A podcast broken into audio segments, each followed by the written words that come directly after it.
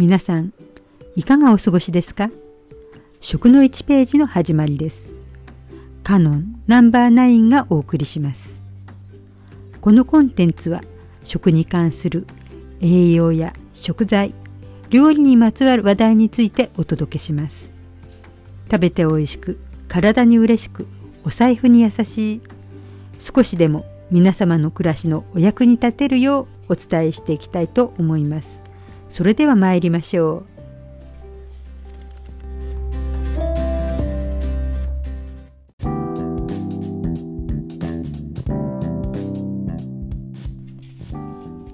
この間、じゃがいも、玉ねぎとやってきました。じゃがいも、玉ねぎとくれば、今回は同じく常備野菜の代表格、人参です。人参といえば、小説でフランス人の作家のジュール・ルナールの人参はご存知ですか？赤毛でそばかすの見た目から人参と呼ばれている男の子のお話です。課題図書にもなっていたようなので私も10代の仲間に読んだ記憶があります。現代はポイデキャロット小さい男の子の話なので元気いっぱい楽しいお話なのかと思いきや家族の中で理不尽な扱いを受け小さいながら斜めから物事を見る男の子のお話です。読んだ後はすっきりするどころか母親からいじめを受けている場面もありモヤモヤが残ったことを覚えています。当時の書評の中にフランスの親はしつけに厳しいので実際はそれほどでなくても当事者の人参は辛く感じたのではというものもありましたが腑に落ちませんでした。ずっと後にネットで多くの方々のご意見を知ることができるようになり読んだ後の後味の悪さの原因が分かりました。詳しいことはネタバレになってしまうので言えないのですが結局子供向けの本ではなかったようです。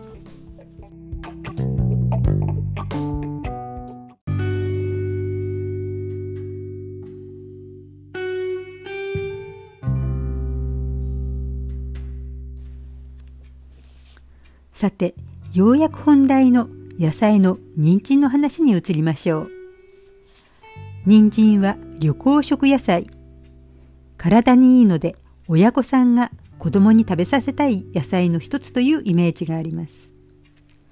野菜を1日に摂りたい目安は約 350g ぐらい。両手をいっぱいに広げて手のひらに乗る量と言われています。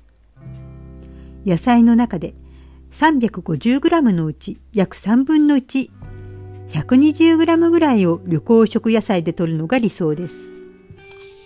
では、緑黄色野菜とは何でしょう？わかりやすい表現では、色の濃い野菜だよと言われています。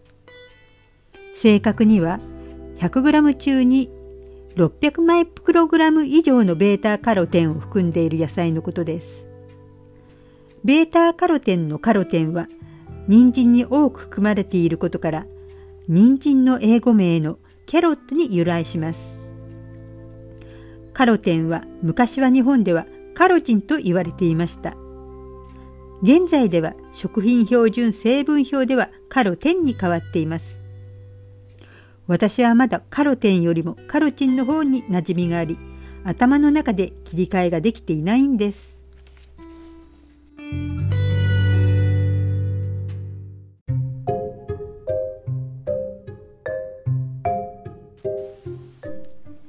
ベータカロテンは体の中でビタミン A に変わります。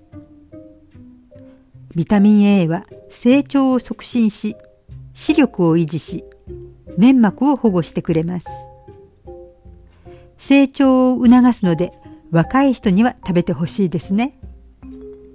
目にも良いので、スマホやパソコンの画面ばかり見ている現代人には欠かせない成分です。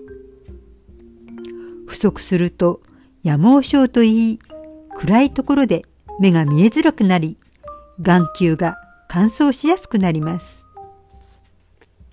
また、抗酸化作用もあるので、アンチエイジングにも欠かせません。ベータカロテンは油と相性が良いので、炒め物やサラダでドレッシングなど少し油分のあるものと食べるのがおすすめです。粘膜を保護するので、皮膚や口の中、消化器官などの表面が荒れやすい人にもおすすめです。人参はサラダやジュースで使われる方もいらっしゃると思います。人参にはビタミン C を酸化させる酵素のアスコルビナーゼを含んでいます。生で食べるときはレモン汁やお酢などを使い、酵素の作用を止めると良いようです。皆さんは人参の花が咲くところを見たことがありますか？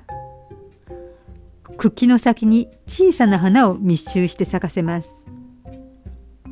花言葉は幼い夢。物語の主人公の人参の望みはお母さんに愛されること。花言葉の幼い夢と重ねると少し胸が締め付けられます。